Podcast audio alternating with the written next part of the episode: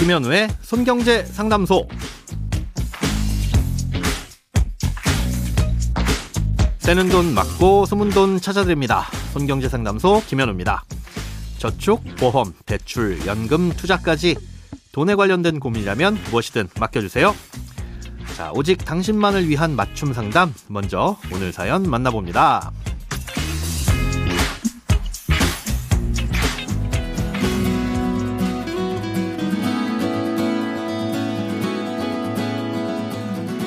원달러 환율이 1,200원을 넘었다는 뉴스를 보고 1,100원대일 때 달러 좀 사둘 걸 하는 후회를 했습니다. 그런데 최근에 엔화 가치가 하락해서 100엔당 1,000원대도 깨졌다는 뉴스가 들리더라고요. 그래서 엔화 투자를 해볼까 고민 중인데요. 은행과 증권사 중 예금 이자와 환전 수수료 측면에서 어디가 더 유리한지 궁금합니다. 또 단순 환전 말고 다른 엔화 투자 방법이 있다면 알려주세요. 어, 화폐의 가치도 주식처럼 거의 순간순간마다 달라지는데요. 아, 이렇게 화폐의 가치가 달라지면서 서로 다른 두 화폐의 교환 비율도 달라지겠죠. 이게 흔히 얘기하는 환율이라는 겁니다. 다소 어렵게 표현하기도 하지만요. 뭐 예를 들어 달러 환율이 올랐다. 강달러다라고 하는 건 달러가 비싸졌다는 뜻이고요. 또 엔화 환율이 떨어졌다. 엔저 현상이 나타난다라고 하는 건 엔화가 싸졌다는 뜻입니다. 이렇게 환율은 늘 변동하다 보니까 환율이 내렸을 때 그 외화를 샀다가 환율이 올랐을 때 다시 팔면 차익이 생기기도 합니다. 이걸 환차익이라고 하고요. 반대로 손해를 보는 건 환차손이라고 합니다. 환율이 오르고 내림에 따라서 환차익을 기대하고 투자를 할 수 있는 방법은 여러 가지가 있습니다.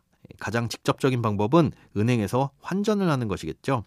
영업점에서 실물 화폐로 교환할 수도 있고요. 아니면 언제든 찾아갈 수 있게 전산상으로만 교환을 해놓을 수도 있습니다. 그런데 이 방법은 비용을 생각하셔야 됩니다. 보통 살 때는 비싸게 사고 팔 때는 좀 헐값에 팔게 되는데요. 은행이 중간에 환전 수수료를 매기기 때문입니다. 은행마다 차이는 좀 있지만 이 달러나 엔화의 경우 일반적으로 살 때와 팔 때 각각 1.75% 정도의 수수료가 붙는데요.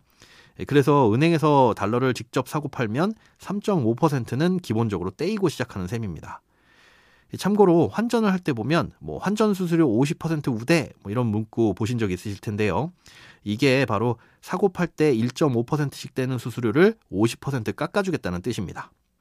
자, 그럼 증권사의 경우는 어떠냐?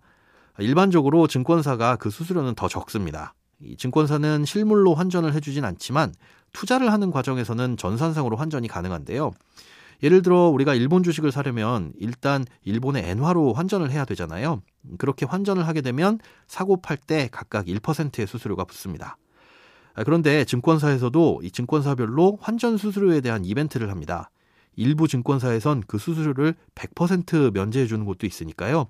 인터넷 검색을 통해서 환전 수수료 100% 우대를 해 주는 곳을 잘 찾아보시기 바랍니다. 어, 이렇게 직접적인 방법 말고 금융 상품을 통해서 투자하는 방법도 있는데요. 먼저 외화 예금이라는 상품에 가입하는 방법이 있습니다. 엔화 예금을 예로 들자면 원화를 엔화로 바꿔서 예금에 가입했다가 만기가 되면 다시 엔화를 원화로 바꿔서 돌려받을 수 있는 상품인데요.